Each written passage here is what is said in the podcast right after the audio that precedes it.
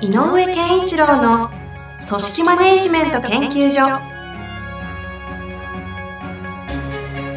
組織が一体となりゴールを達成する究極の快感。上場企業から中小企業まで延べ200社以上の支援を行った井上健一郎が組織人に関するあらゆる問題を分かりやすく解説します。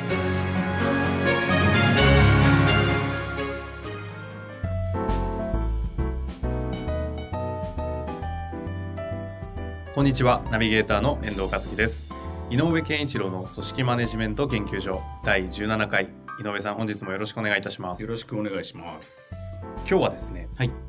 長く長い質問が来ておりますので、はい、早速入らせてい。ただきます、はい。はい、えー、結構長いので読みますね、はい。えー、私はあごめんなさい。この方、えーと、建設業経営者の方になります、はい。えー、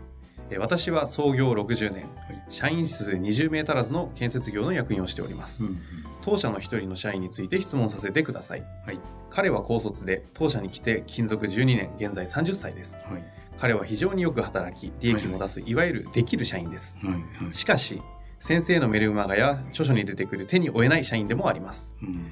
自分以外の人間は全て間違っているという考えのもと、自分の意見が通らない不平不満を社長や役員同僚にぶつけ、さらには会社が悪いと下請け業者や顧客にまで触れ回っています、今までには社長や私が何度も話し合いました。しかし彼が言いたいことこうしてほしいということが理解できない。何を言いたいのかわからない状態です。経営者ばかりか同僚までもがわからないようです。なるほどね。とうとう社内では彼はただ言いたいだけのだけなのだという共通認識まで持つようになってしまいました。日々不平不満を聞かされる私たちは正直辟易しています。最近では会社の新しい取り組みまでにも自分に相談がなかったと不平を言い続けています。彼をこれからどう教育し直すのかもう無理なのか先生のご意見をお聞かせください、はい、またこれから人を育てていくことを考えると彼のような社員を出さないためにはどんなことに注意をすればいいのでしょうか？どうぞよろしくお願いいたしますという長い質問が来ております。なるほどね、はい、いくつかのポイントがあるんですね。ええー、そうですよね。まず、はい、社長や私が何度も話し合ってきたっていう話何を話してきたかすごく重要だとは思うんですけど、はい、まあ普通であればまずは一発ガツンと言うべきだよねこれ。あこの方にですか、うん、あのなぜかというと20人の会社で経営者が何を大切にして何をあの嫌、まあ、なんていうのかな嫌だと思うというか、うん、これは違うと、はい、いうことを言うのはある意味その明確なあの方針なので、うん、それはガツンと言った方がいいというのがまず大前提。の上であ、えー、の上でです、ね、上で、はい、えっ、ー、と利益が出しているよくできる社員っていうのは、うん、なぜできる社員と言ってるかがわからない。そうですよね。はい。この後半その他後半を聞くと、うん、まさしく問題社員でしかないような気もするんだけど、うん、その例えば営業をやっていて営業でよく取ってくるのか、それとも建設業でにあのよくあるのは20名足らずの建設だとえーと、いわゆる大親元っていうのが大元がいて、はい、そこからのある種の下請け、うん、ぽくなると効率性とかなんかそのあの仕事のやり方進め方によって利益に差が出るぐらいで、うん。うん、えー、例えばこう新規顧客を取ってくるというような難度の高い営業じゃない場合もあったりするから、そこでいう利益を出すっていうのは、まあ失礼な言い方だけどそう難しくない。おなるほどね、利益を出すこういう業界の中で利益を出す社員っていうのができるということが若干時期尚早かもしれないみたいなあのビジネス構造によってね。だからやっぱりこう20名だけど例えば一等売りを、えー、地元で売っていて、はい、お客さんにちゃんとこう商談ベースからやんなきゃいけない、うん、ってなるとあれなんだけどこの後半の、えっと、いろんな人の言ってることを理解しない姿からすると、うん、いい営業になれる気がしない、ね、まあそうですよね。そんな気しますよね。そうね。だからあのー、本当はガツンと言ってあげた方がいいんだけど、はい、あのー、下請け業者や顧客にまで触れ回っているっていうのは、うん、何を言っているか、はい、つまり彼に降りかかってくるある意味のクレーム、うん、君あなたのとこどういうことですか？って例えば、えーとまあ、下請け業者がさらにあるんだからあれだ。で顧客ね。顧客にまでっていうことは、直接接してんのかな？施工やってんのかな？何やってんのかな？でも会社が悪いって下請けの方とかねあの顧客に触れ回ってるんでまあ、一つこうなんとなく私がこうイメージできるのはなんか何かしら全ての問題を外部にこう探せられる能力はあるんだろうなっていう気がしますよね。あのー、とも言えるし、うん、えーと、人のせい環境のせいにする人。あそうですね、はい、典型的な、うん、ちょっと悪い言葉になってしまうんだけど、うん、こういう人って何が起こってるかっていうとえっ、ー、とねあの自己顕示欲が強いっていうふうに見えると思うんだけど、えー、そうかもしれない。ただその裏にあるのは、うん、恐れとかね。意外と気が小さいんだと思う。あこのここではできる社員と言われてる、うん、この問題でえーと、自分が否定されることに対する異様なある意味の怯えがある、うん、だから顧客とか、えーと、下請けに触れ回っているっていうのは、うん、私が悪くないって言ってるんだと思うんだよ。会社が悪い、つまり、えーと、私が悪いわけじゃないです。はいはいはい、これは担当者が他の担当者がいてそれが起こしたことですみたいな、いわゆる当事者にななりきらないなぜならば自分が否定されると怖いから。で自分に責める矢印が向くことをすごいこだわ怖がってんじゃないかなという気が。ここから読み解けるのはこの方が何かにこう怯えて、当事者意識にを持たずにこう外部環境外にこう問題を見出して、まあ、ある種自分を守っている。っていう。っていう傾向のある社員なのかな。なってももし仮にそうだとすると、うん、どうなんですか？この方へのアプローチを多分このね経営者の方知りたいのかなと思うんですけど。あので2つのあの原因っていうか2つのことが考えられていて、はい、1つは、えっと、そういうある意味の自分の気持ちのあ、まあ、正直弱さ、うん、みたいな。だからあのすごく大きな声とか態度のでかい人って意外と気が小さかったりするあそれとありますね。そうそう、はい、それと同じような検証であった場合と、うんそうではなくて自分の興味関心には一生懸命なるけれど、うん、人から言われることが嫌だっていうのもある。それも両方考えられる。そのどちらかだと思う。どっちかだとそれぞれじゃあ対応するとすると,、えーと、人のに言われることは嫌だとすると、うん、重要なのはじゃあやったら何が得られるのが結構重要なポイントになる。どういうことですか？要するにインセンティブ。あのお金だけじゃない。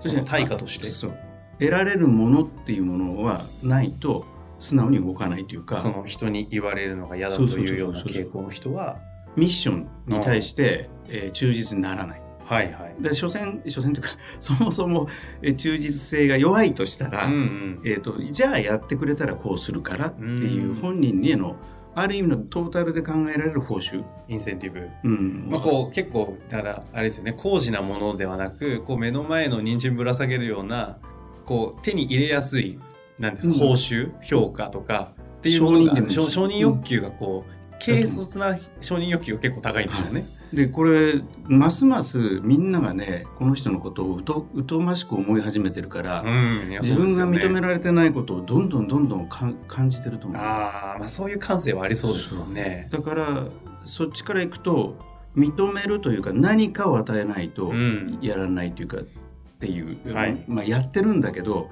その言葉として反抗的になるとか、問題を指摘するとか言ってることが分からないとか主張するとかっていうことが続くのはやっぱり何かを見返りが得られてないから。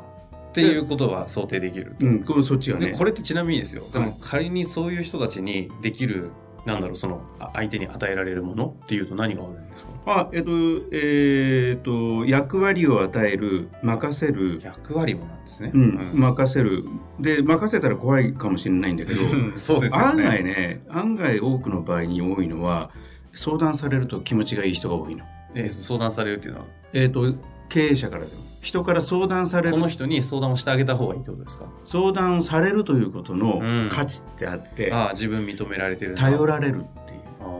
だから頼られるっていう感覚をこの人が持つことはこれもね報酬のインセンティブなんですよ。だから嫌がらずに何でもいいから「お前どう思う?」って言ってみたらいいかな。るほど、うん、帰って、うんうん、で拾えたら拾っちゃえばいいんだよね。はい、はい、いい意見だなと思って「あそれやろうよ」って言って、言ったらやるからはあなるほどね。自分で言ったことを決めてるんだから、はい、これ多分ね悪口にならない。と思うっていうのは一つのはいはいはい。もう一つ何でしたさっきのあのいわゆるこう恐れとかね、うん、自分の気の弱さとか、うん、その自分の内面にあるちょっと弱さ弱いところがベースの場合は、なかなか、えーと、直しにくいところではあるので、はい、とどちらかというとその、まあ、できる社員っていうことだから、まあ、ある意味逆にねこのあのこの人に対する共感、うん、理解みたいなのがベースに必要になってくるんだよね。共感理解。うん分かるよお前の言うことも。一旦受け止めてあげるっていう感じですか？だからえーと、最初のうちそうだったのかもしれないねこれね。そのうちなんか変なことが起こりだして、うん、どんどんどんどん今悪循環に入ってる気がするので、うん、よく言う、えー、悪循環に入ったら戻んなきゃいけない場所は関係の質なの。ほうほうほうほう関係性に戻らないとこの問題解決しない。ちょっと関係性の質をこう戻ってそこをどうにかするっていう、うん、もうちょっと補足して。だからさっき言った共感する理解してあげる、はい、つまりこの人が何かを変わるっていうのは難しいので、経営者の方が何かを変えてみてほしいその人この人との関係を、うんうん、の質を、えー、良くすること。なるほど。だからもっと話あの話してるんだろうけど多分ね、うん、僕ね一方的に言ってるだけだと思うんだよねお互い聞いてない。言い合いなる。ほど。お互い言ってることをちゃんと受け入れてないし、うん、受容できてない感じ。でもしさっき言ったように本人の気が弱かったり、えっと、ミッションに行かなかったらこの本人が経営者が語っていることをまず受け止めて聞くっていうことはできないと思う、うん、そうですね。彼にそれを求めるのはちょっと厳しいでしょうね。でもコミュニケーションってどっちかがキャッチしないと起こらないので、うん、じゃあ大人なんだから経営者がまずキャッチしてなるほどまあ、その時にキャッチする関係性の質を高めるって時の井上さんの前提っていうのが一つは人に言われるのが嫌だっていうふうな場合には、さっきおっしゃってた役割とか任せるとか相談相談っていうところで意見を聞いて承認要求を高めてあげたり、で別にその恐れを持ってるだろうっていう場合には今度は共感だったり理解をする。君のことはよくわかるよ。うん。っていうのでこう関係の質を高める一つのきっかけを作っていくといいんじゃないかなって。あの関係の質っていうとねなんか弱いやわな感じがしなくもないんだと思うんだよね、はい、響きとして、確かに、ね、でもそこに戻らなきゃいけなくて。でこれができていては本当はガツンって言える関係の質って言葉で言うとちょっと交渉というか私難しいなと思うんですけどそれをこう高めて例えば共感だったり理解とか役割を与えてってやることを通してそのこのできる社員と言われる人にどういうこう感情を与えた方がいいみたいなのってあるんですか？あのー、えっと自分の存在が許されている認められている。だから安心なんだよね。あその自分は認められている許されてるっていうことことを認識させて安心をさせてあげるってことをするといい関係の質のループが回り出すきっかけになる。なるほど。意外とこの人本人は不安だと思う。あでこの人の立場になってるわけではなくて、ね。うん、でこの人がやっぱり仕事もできるっていうところがあるんだとしたらそこに行かなきゃいけなくて、はい、で最終的にはこの本人の成果に対する考え方を、うんうん、あの数字的なものじゃなくて会社ってみんながの関係が関係性がいい20人だから、うんうん、関係性がいい、えー、組織を作ることがそのために貢献することが成果なんだっていうことがなんとなく分かっていかなきゃいけない。なるほど。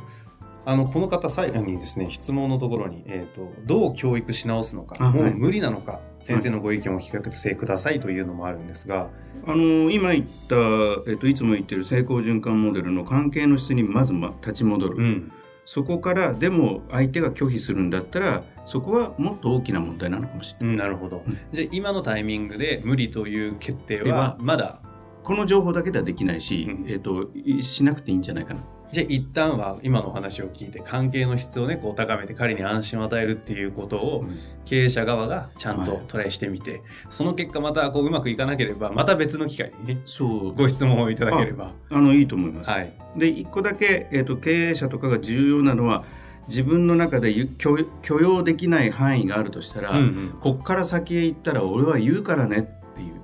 基準、うん、はね先に言っといた方がいい。例えば具体的に例えばこういうあの下請け業者顧客にどんなことがあろうとね会社の悪口言ったらまあもうアウトだとあそれは許さんって言ってもら、はいはい、そこの判断基準のジャッジの部分はしっかりと事前に伝えておく上でアプローチしろと。でね常に後後出しになるとなんでいけないんですかっていうのが始まるから。ああ、本人聞いてませんとかね。そう理由があるから。だからやっぱりあの叱り方の上手い人っていうのは先に言ってるのね。うん俺はこういうことは許さないからね、うん、あったら言うからその時は聞いてよって言っとけば言える。はあなんか子供の教育にもつながりそうな話ですが、だから先に言っとくの。わかりました。じゃそろそろお時間なんですが、またあのこの方ね、あの実際にアプローチをしてみて、そうですね、何かあればぜひ。あのうん。まだ悩みがあったら言ってください。はい。はい。井上さん本日もありがとうございました。ありがとうございました。